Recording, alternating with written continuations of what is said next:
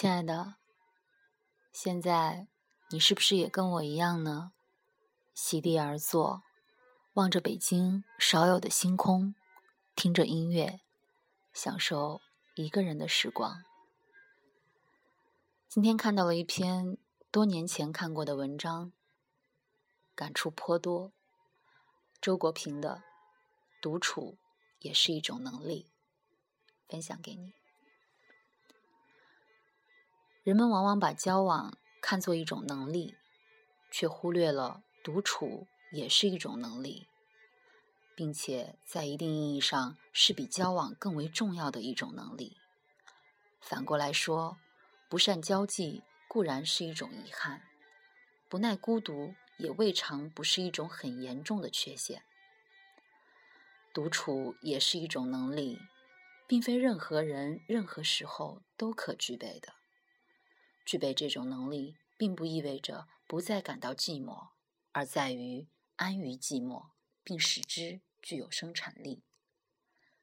人在寂寞中有三种状态：一是惶惶不安、茫无头绪、百事无心，一心想要逃出寂寞；二是渐渐习惯于寂寞，安心下来，建立起生活的条理，用读书、写作。或者别的事物来驱逐寂寞。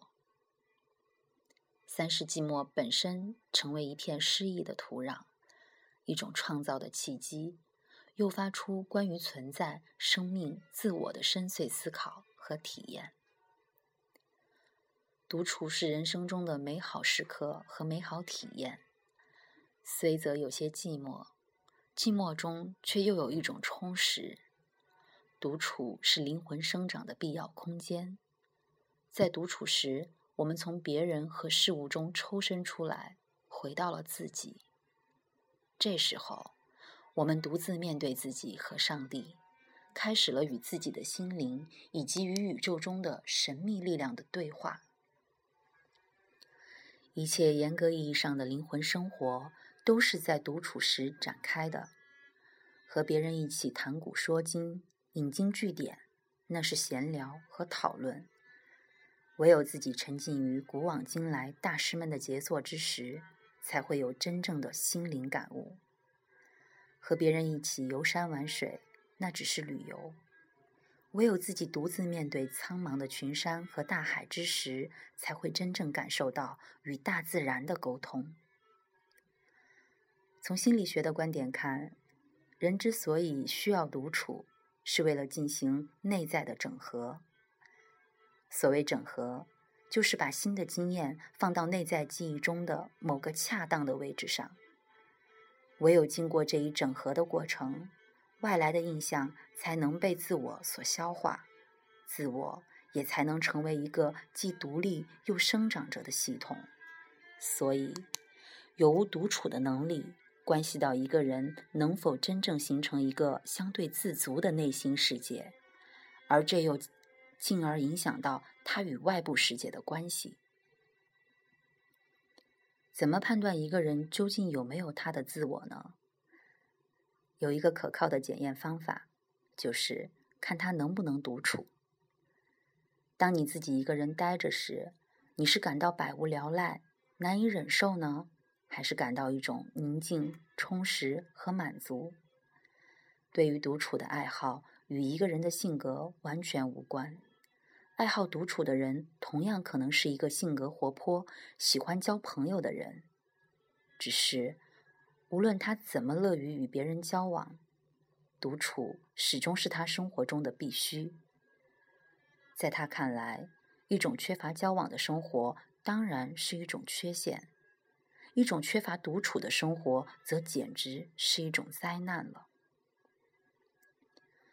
世上没有一个人能够忍受绝对的孤独，但是绝对不能忍受孤独的人，却是一个灵魂空虚的人。世上正有这样一些人，他们最怕的就是独处，让他们和自己待一会儿，对于他们，简直是一种酷刑。只要闲了下来，他们就必须找个地方去消遣。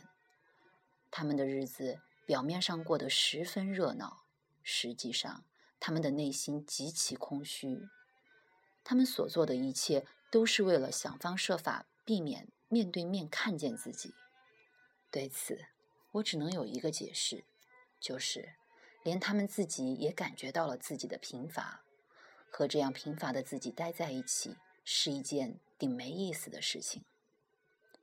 再无聊的消遣，也比这个有趣的多。这样做的结果是，他们变得越来越贫乏，越来越没有了自己，形成了一个恶性循环。这篇文章是在零八年第一次看到，中途也有看过几次，今天我又看到了，很惭愧，这么多年我还是没有能够学会独处。把这种独处的时光，像文章中所说的那样，转化成一种生产力。我也会百无聊赖，我也会恐惧，会担心，会心烦意乱。庆幸的是，终于能够有安静的时候，坐在这儿，什么也不想，就想读点东西给你听。亲爱的，晚安。